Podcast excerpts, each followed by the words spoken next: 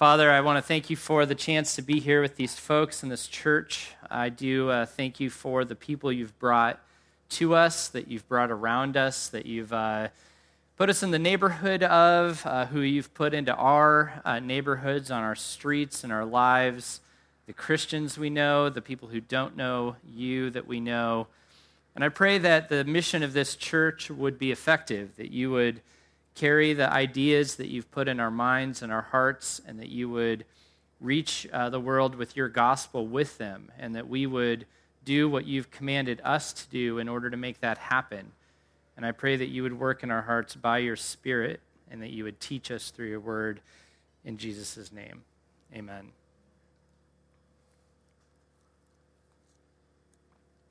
So, one of the express purposes of our church um, that we have talked about, uh, especially from behind the scenes that we've shared here in this setting several times, is that we want to stand in a very specific position as far as churches go. And we really want our church to sit something on the edge or the fringe uh, of the church. And uh, the, a word that somebody used to describe how a church could think about themselves in that position was like an outpost um, where you're kind of at the edge or the fringe looking out for people. And so, if people are kind of getting near the church and they're considering the church, they might see you um, out there on the very edge. And if somebody is leaving the church and kind of disenfranchised from the church, they might bump into you uh, on their way out. And that is uh, uh exactly what we want to do. And so, we're aiming uh, to be orthodox as Christians. And that means that we're not trying to do anything new there's no, to be, to be this outpost and in this position is not to do anything uh, different as far as our faith is concerned. We want to be historically Christian. We want to stand with the apostles and the disciples, and we want to stand with the church uh, throughout the ages, but we also want to walk with people who are doubting, doubting and moving outward and away. We don't want that historic position to mean that we're just kind of closed doors, unavailable, um, disconnected. So, with that in mind, we, I expect people that we walk with in our church, in our situation, to struggle with the theme of tonight's sermon. So I feel like I want to put that on the table. Like, this is an expectation that we would need to have this conversation, okay? Absolutely. And we get it and we understand because that's exactly what we want to be in a culture of people who aren't committed to the church. That is our goal. But on the flip side, as it is with any like fringe movement, uh, which is typically kind of underfunded and less reg- recognized and less established, that's kind of pioneering a, a little different type of church. Our church probably needs tonight's message more than anyone. It's critical because of the nature of what we're trying to do. We absolutely need to be steeped in this conversation, committed to this conversation, and listening and changing our lives. So tonight's topic is simply going to church. Okay? That's it. Going to church. Um, like I said, in true John Simon style, I changed the topic, you know, follow Jesus, go to church. And for some time, this has been on my mind because I, I, continually experience a scenario, something uh, akin to this. Um, that uh, a, a, visitor comes, perhaps that's you tonight, uh, comes into our church, and I know they'd connect with somebody that's a part of our community. I just know it, you know, be it their vocation or something that they're saying and I look around to find that person I can connect them with, and they're not here. And this happens a lot. This is one scenario of many, but this happens a lot. We have, I think, a bit of a strange scenario here at our church. If you're behind the scenes with us, you see this digital tally of people that come to Mission Church. And there's 200 of them. And you go, whoa, why do you have such a small building? Because there's never 200 people here. And by the way, I've never counted, nor has our church ever counted how many, how many people are here, because that's not the idea. We happen to have this system and names get plugged in there, and we see that. But as you, you look around, that's not, we're not looking at 200, right? And that wouldn't bother me at all if it weren't for the fact that we know a long list of people who aren't here right now. Almost all of us, unless you're newer, but a lot of us, especially if you've been around, you could go, yeah, yeah, yeah. You could just list off people who aren't with us right now. And every Sunday is the same. Every time we worship, it is the same. And so that's what bothers, not the amount of people, but the ratio. I think we probably have about 80 people around. That means 120 people who come to our church aren't here. 120. 60% aren't here. Imagine a sports stadium with 40% of the seats full, right? What would you conclude about the team, right? They stink. Time to move, right? Like, this is what happened to Tucson baseball. Why is there no baseball left? That. That's what happened. You know, the people don't care. They're disengaged. The team stinks. It's something of that nature, right? And hey, maybe the team stinks in our scenario. I'm not ruling that out. But I don't think that's the main issue. But, but whoa, we, we're always running about 40%. Now, to even start down this road for me, and I hope for you, is uncomfortable. Because, you know, there's reasons. If there's 120 people, there's 120 reasons. I love the irony of the fact that I'm preaching right now because Nick isn't here, right? That, and I actually think that's really, really helpful because um, I want to be gracious and I want to be compassionate. And look, pink eye is a thing, you know? And not only is like Nick not here and that's a bummer and he's not preaching and, you know, I just made all this up, and a few hours ago. I didn't make it up. We've talked about it all week long. But I don't want Nick here if he has pink eye, right? Like, I don't want him to be a hero and come and give us all pink eye. In fact, like, please stay home.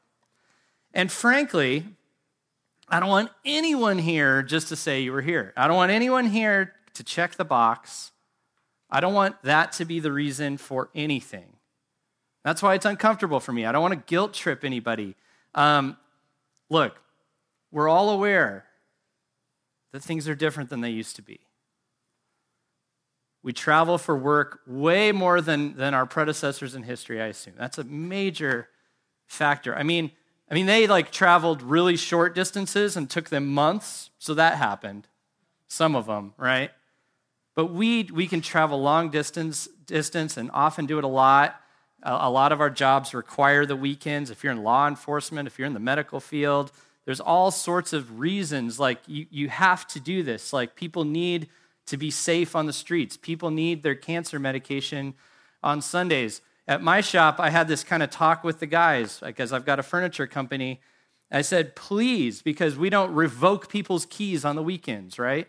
I said, please don't come in on the weekends. It's like a weird thing that I've never heard of in my life, where like people are like coming in, sneaking in to work on the weekends, but it happens. And so I was like, please, here's one scenario I'm going to give you where you can work on the weekends. And I'm going to pull it from Jesus, or on Sunday, I should say. Like when you should be at church, because these guys are all churchgoers, it turns out. And I was like, Jesus talked about how if your donkey fell into a ditch on the Sabbath, would you pull him out? So if our donkey's in a ditch, if the van rolled over, if everything's falling apart, if like, you know, the whole job is going to explode and people are going to renounce the faith, okay, then fine, come in. Until then, please don't. Still working on that. So that's a thing. Families live more scattered across the world than ever before, and some of us can actually go see them despite this. This is a beautiful thing. And to do that, you might have to leave town a lot, usually when you're not working, usually on the weekend, on a day like today.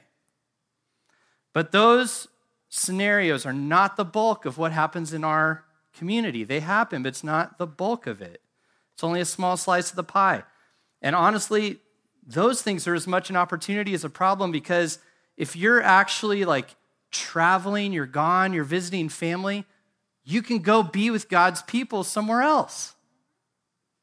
You can. It's a cool thing. Michaela and I, on our honeymoon, we, we were in the Bahamas. We visited a little church. It was super fun, like really a cool experience.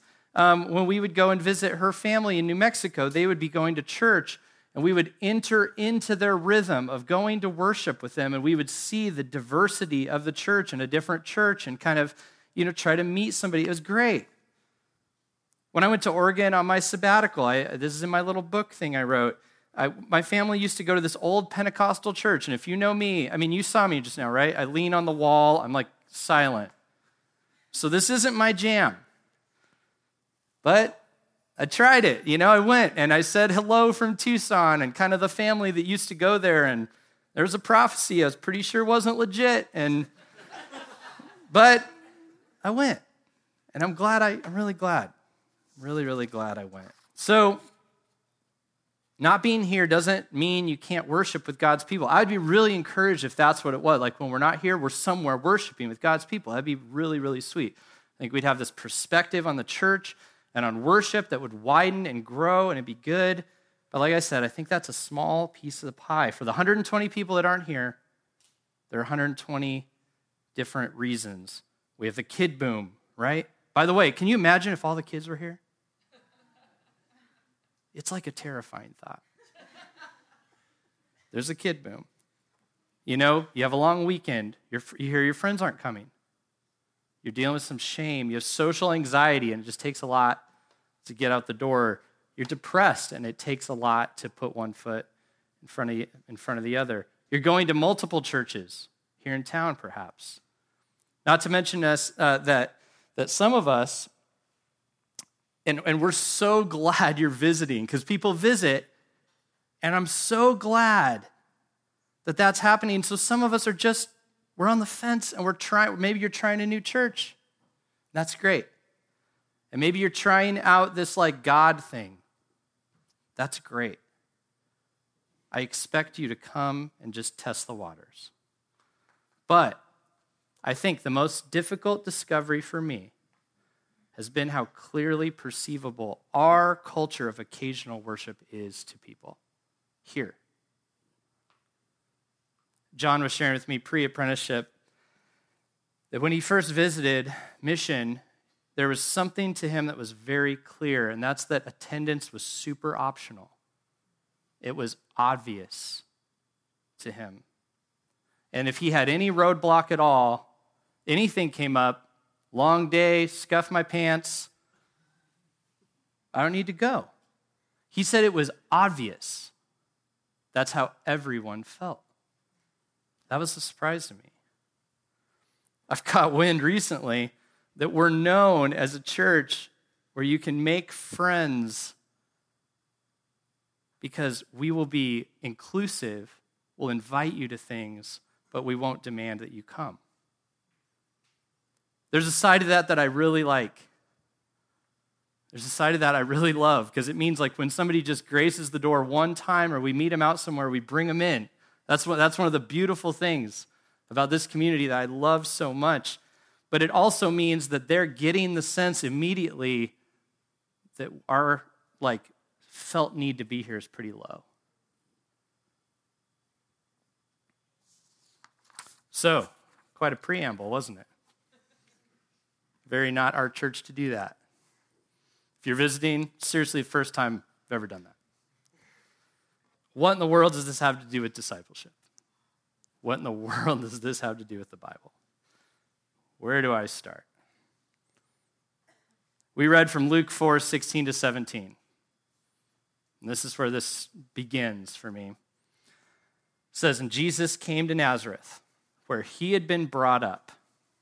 And as was his custom, he went to the synagogue on the Sabbath day. He stood up to read, and the scroll of the prophet Isaiah was given to him. There is a lot here and a lot that can go unnoticed unless you look closely. You know, one could say, where, where do you see going to church in the Bible? And I would say it's kind of like It's kind of like the question, I've heard this question before. Where's sex, sex before marriage in the Bible? I don't see it in there.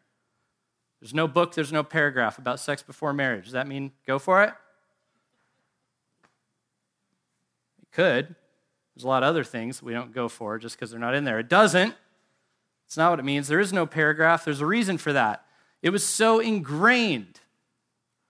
It was so obvious to the people to whom the books were written because of their high value of belonging that you belong to your mother, you belong to your father. If, you mar- if you're married, you belong to that person. That it was unthinkable. I mean, this is why, like, the tradition of fathers giving away the bride came about because there was belonging. It actually mattered that you were part of a family. It, it mattered. We have lost so much of this. And so the idea that some kid could come up to your daughter and make a proposition and go off in the back room was unthinkable. Because as her father, she is my my daughter, not yours. Okay? So ingrained. They didn't need a book on it. They didn't need a paragraph of a book on it. They had this idea of sexual immorality, and it was so wrapped up in there that all they had to say was the word. There should be no sexual immorality even named among you. Boom. Clear. It's like that with going to church. This is especially clear in Luke's biography of Jesus, and it was purposeful. Luke shows Mary and Joseph. At the beginning, what is he? He shows all these their customs. They're circumcising Jesus. This is a really huge piece of their belief about the covenant community of God's people, that, that God had put his mark on his children. So they brought him to be circumcised. They presented him, he was their firstborn. They presented him with an offering to say that he was holy to the Lord. They were very poor, we learned from their offering. So this wasn't because they just had so much money to give to the temple. They brought the little bit that they had and they gave it. They're traveling, we see in the book of Luke, with Jesus to the Passover in Jerusalem, which, if you're poor, isn't the easiest thing to do, right? And it says, as was their custom, because the law and the scriptures said that you needed to come to the temple for the day of atonement and the Passover and all these things. And then in Luke 4, Jesus is going to the synagogue in his, in his hometown where he was raised. And there were these smaller gatherings called synagogues where the people went and gathered because Israel had been dispersed. And it says it was his custom to go to the synagogue. The early church was directly patterned after the synagogue. The disciples went there weekly to hear the word. We read about this in the book of Acts. We read about this later on that even as Christians, they didn't just go, hey, cool, we're done with synagogue. They actually did Lord's Day and synagogue. They did it all. And they would go there to hear the word of God preached and taught and interpreted and read. They would pray and they would sing psalms, hymns, and spiritual songs together. And we see Jesus in this scripture in Luke 4 being handed the scroll of Isaiah and given the place of leadership where he can read it and interpret it, which doesn't go super well for him because he says he's fulfilling it. But the fact that they handed him that scroll is a big deal because a man could apprentice as a priest in his 20s, but being ordained as a priest or set aside to interpret the word and pray on behalf of others could begin once you were 30. You had to be 30. If you read just above this in Luke 3, guess how old Jesus just turned? 30 and he was baptized. And in his baptism, you know, in which John said, This man is too righteous for me. I can't even, I'm not even worthy to untie his shoes. But Jesus said, Do this to fulfill all righteousness. And John baptizes him, and, and the voice of God, it says, speaks, This is my son, with whom I am well pleased. Listen to him. And people observed something it was like, like if a dove flew out of the sky and landed on someone and never left. And they said that was the Spirit of God that came upon him and it never left. This was an ordination This was a big moment. This was, he's old enough to be handed the scroll, which is ratified, right, when he goes to his synagogue and a man hands him the scroll. But God spoke for Jesus. Now, the fact that it was ratified is interesting because it means Jesus had to wait. He'd gone through the process in his synagogue that somebody would go through if they wanted to do ministry. He went every week. It was his custom, it said, as did his disciples who are now following him. They came with him, it became their custom. It was the regular thing that they did. And now, this day, Jesus says this is going to be fulfilled. This is being fulfilled right now and, and now he's saying, I'm more than just an average priest, I'm more than just an average minister. And his resurrection and ascension demand we take that seriously. But my point tonight is to show that Jesus meant and means now, Jesus' life following Jesus meant then and means now weekly committed worship, submission, and sending out by God's people. He discipled others by being fueled by going to the synagogue. And this is the Son of God. He, he partook every week of the reading of the word and the ministry of people. And his disciples learned to practice what we now call church, which just means the gathering. And they learned this and passed this down to us by following Jesus. I want to give you three reasons why we need church, why it's really critical to Jesus. Jesus discipled this way because church is crucial to being God's people. Look, the Sabbath, this idea of like a weekly time where you come before the Lord, is not just a church thing. And it's definitely not just an Old Testament thing. It's definitely not just a Ten Commandments thing. If you want to go up on the hierarchy of really important stuff, usually you get to Ten Commandments like, yeah, kill, definitely in, don't do that. Can't commit adultery, like it's on the 10 list. This goes beyond that. It is what we call a creation ordinance. There are a few things that were established at the creation of the world and of humanity marriage, work, and a Sabbath to the Lord those three things, which means it is key to being human, not just a Christian. James K. A. Smith calls us worshiping animals, people. And what he means by that, we were made to worship, and every single one of us is worshiping all the time. You worship what is most valuable to you. You see it in every single one of your daily practices. You could analyze them and see what you worship really. And being human is done best when we recognize and worship the one from whom we receive life and breath and everything, which is our God. And when we don't set our eyes on God and prioritize Him, we worship idols and we lose the anchor of our souls and we slip into some of the very things that keep us from church, interestingly enough. It's kind of a snowball effect because an unanchored soul ceases to rest in Him and maintain its hope. Depression and anxiety only heighten the, from the unanchored soul. Workaholics lose their meaning and the direction of their work. So, interestingly, if you think you need to work so much more that you don't have time to worship God, the direction and meaning of your work is undercut and it just never ends. Social butterflies lose the relationship that can satisfy them. So, if your weekend was so full of social events, you don't have time to come before Him and feast on Him and see Him for who He is you will never be satisfied, and you will need to fill the next weekend and the next one to prove yourself. It will never end. Therefore, a non worshiping people by nature drift from being God's people. God's people are distinct because of their custom of worshiping Him. The less you worship, the less you are one of His people inwardly. You are less formed, you are less tied to Him Not that his love is less for you, but you are less connected.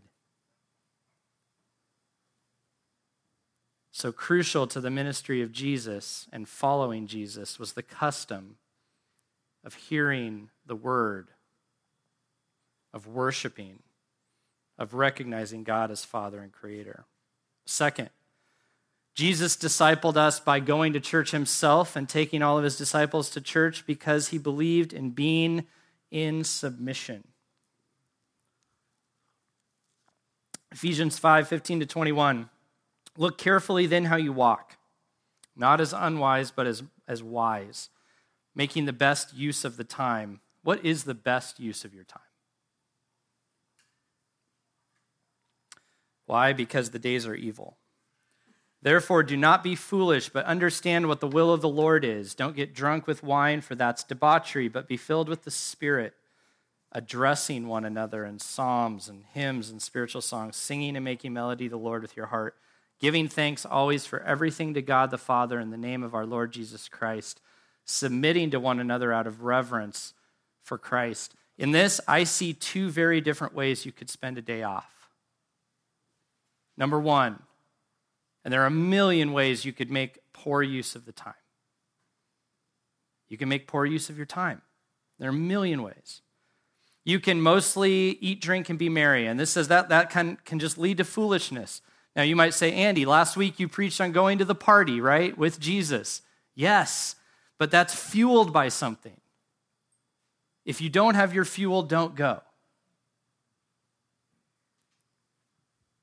Or you can see that you have your spiritual priorities in order because the days are evil. There, there's a struggle going on. Everywhere I go, I spend a lot of time outside of the church, and everyone I talk to thinks there's a struggle going on. They think there's a battle out there, they think things are falling apart. If there was ever a time to have spiritual priorities, it's now. If you hold spiritual priorities at the top of the list, then what do you do? You address one another, it says. You speak into each other's lives. You need to be with each other. You sing together through, you sing deep spiritual truths that get stuck in your head. Why do we sing? Music gets stuck in our heads. Why do we need things stuck in our heads? Because we're going out into our work and our family and into politics and into things that are extremely depressing. We need things stuck in our heads that anchor us in the truth. And it says you submit to one another like Jesus Christ did and in reverence for him. And when I, when I hear submit, I assume um, you, you think a similar thing. I think about pecking order and who's in charge, right? That's what I think of when I hear submit. But is that right? Is that what Paul was saying? Is that what reverence for Christ means? Luke told us what Jesus thought about submission in Luke 22. So, further down, if you think about Luke telling us all these things about Jesus' ministry, all the customs he had, well, here's Luke 22. It says a, dis- a dispute arose among the disciples as to which one of them would be regarded as the greatest. And Jesus said to them, Kings of the Gentiles exercise lordship over them, and those in authority over them are called benefactors, but not so with you. Rather, let the greatest among you become as the youngest, let the leader as one who serves. For who is the greater? One who reclines at table or one who serves. It is not the one that reclines, but I am among you as the one who serves. Following Jesus means serving one another, submitting to one another, which means showing up ready to serve others. And these two ideas, show up and serve, should radically change the way we view going to church. What if, just imagine, some of our mission here at Mission works? What if some people walk in the door who are on the verge of leaving the church, or they walk in the door who are like, I'm going to test the waters for the first time? What if they walk in the door?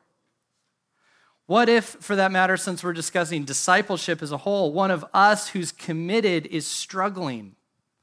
And there's shame and burden and guilt and apathy, but they decide to crawl out of bed and show up who is there to serve them? Are you here? What can you do about that? Step one be here. and what often keeps us from showing up. Showing up isn't easy. It takes our time. It can be mentally and emotionally burdensome. So we avoid it. We stay home. It's, it's easier.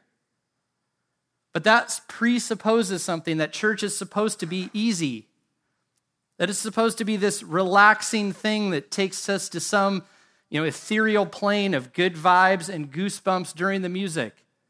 I've heard this this week that that's how church could feel. It's never meant to have been that. This is where we come to bow before our Creator and serve one another. Maybe we've just pitched church all wrong. And that requires a commitment to ministry and to be vulnerable enough to receive ministry, to serve and to be served.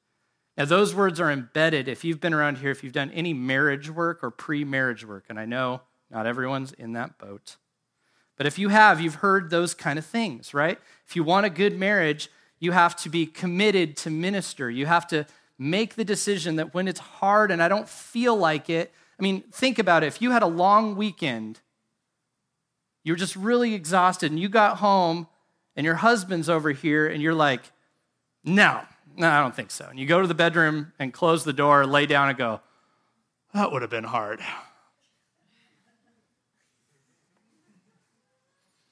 How's that going to work for you? No, like we all know in any real, deep, meaningful, good relationship, the commitment to minister goes beyond what we feel like doing and it brings about healing and harmony through actually engaging, serving on the day you don't feel like it, and receiving it when you have all your guard up. That's what you have to do to have a good relationship. And most of us who become Christians want to join a good church. We want to be a part of a good church. That's how you make one. You're committed to minister. You're committed to show up and serve. It's like a good marriage. The work pays off. The church becomes more vibrant the more people who show up on the day they don't feel like it and say, I'm here. And this is what I'm struggling with. So if anybody's got anything to say to me, I'm here. And here's what I have to offer if anybody needs anything, because I am here. Crucial to discipleship is that we live in submission to one another, which means we're there. We show up and we serve and we encourage each other. We address one another. If you've ever thought, I wish our church was more anything, more refreshing, more involved, I want to challenge you to be the change. Show up. Come. Choose to serve, and you will experience Jesus just like in a good relationship where you show up on the tired, moment and when you're done and when you don't want to and you realize this was better, it's good I showed up, you will experience that too. Finally, Jesus discipled through these customs to teach us about being on mission. You see, Jesus got ordained. After a lifetime of living out his custom, he was in the synagogue. He was shaped by the word. He showed himself faithful. And I hear a lot that younger people on the fringe, and I hear this from friends of mine, they don't want to play church. They don't want to just show up at church. They don't want to just go through the, the motions, right? They want to be the church. And that's great. And most of that I relate to, but hear me on this. You are not being the church if you aren't around much. You aren't being shaped much if you're not being around much. You're neglecting the weekly mission activity where we come in and we care for one another and we disciple one another and we're ready for the moment that somebody cracks the threshold. You're not a part of that. And if I'm the leader and somebody comes to me and says, I want to be on mission, and I go, You're never here, I'm not sending you. For good reason.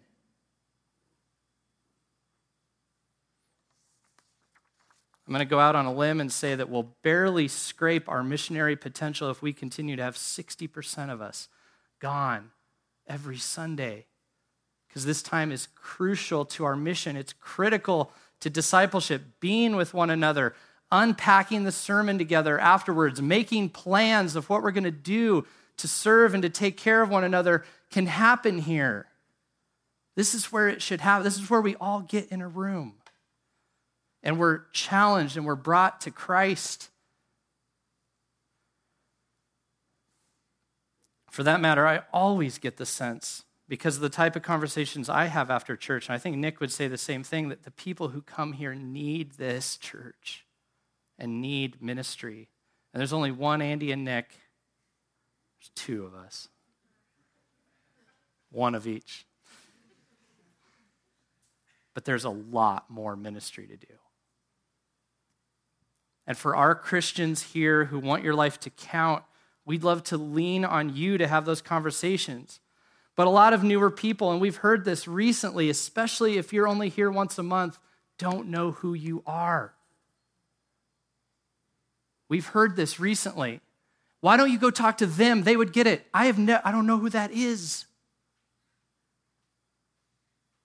Regularity leads to familiarity. Familiarity can lead to recognition and trust. Recognition and trust in a church lead to discipleship. And our mission is to meet people on the fringe. But then we need those who are following Jesus to be here, to show up. You have to be here to help us achieve our mission. Look, we're not going to stop. We feel called to this. The question is just how effective can we be? If we aren't here, our level of effectiveness drops significantly. I've said it before and I'll say it again. Here's why this matters to me I don't want to make you feel guilty. I really, really don't. But here's the thing every time one of you is gone, I know some of you pretty well. I know your gifts, I know your personality, I know who you are. When you're not here, this church is missing you. Your gift, your strength, the beautiful thing, the cool thing, the funny thing you bring to the table. When you're here, we don't have it and we are poorer for it. So please, unless you have pink eye or you're in Nova Scotia for some reason, Come to church. to renounce your idols, resist the drift, the drift away from being a part of God's people. Come for that. Come to worship Him. It's what we're called to do, it's what we're made for. Come to practice submission by which we love one another and we put our lives out for one another, especially on the day we don't feel like it, and to achieve our mission and God's mission of loving our neighbor and reaching the world with the message of Jesus, who we follow because he showed up. And he didn't just, he didn't just show up into the world, he showed up as a every week synagogue, word hearing, praying, committed disciple of his Father. And that's how he discipled us. That's the ministry we carry forward. We carry forward, forward nothing if we don't show up. In Nick's style, we're going to do confession now. I want to keep I want to I want to keep Ephesians 5, 15 to 21 before our eyes. Where we are called to a mission of serving one another. Okay? We're to submit to one another out of reverence for Christ. That is our calling. And then in Hebrews 10, 19 to 25, I think we get an idea of, of submission in, in Hebrews 10 19 to 25, and I'll just kind of summarize it here. The writer of Hebrews just told us about all the ways that Jesus fulfilled what he said he was going to do in Luke 4.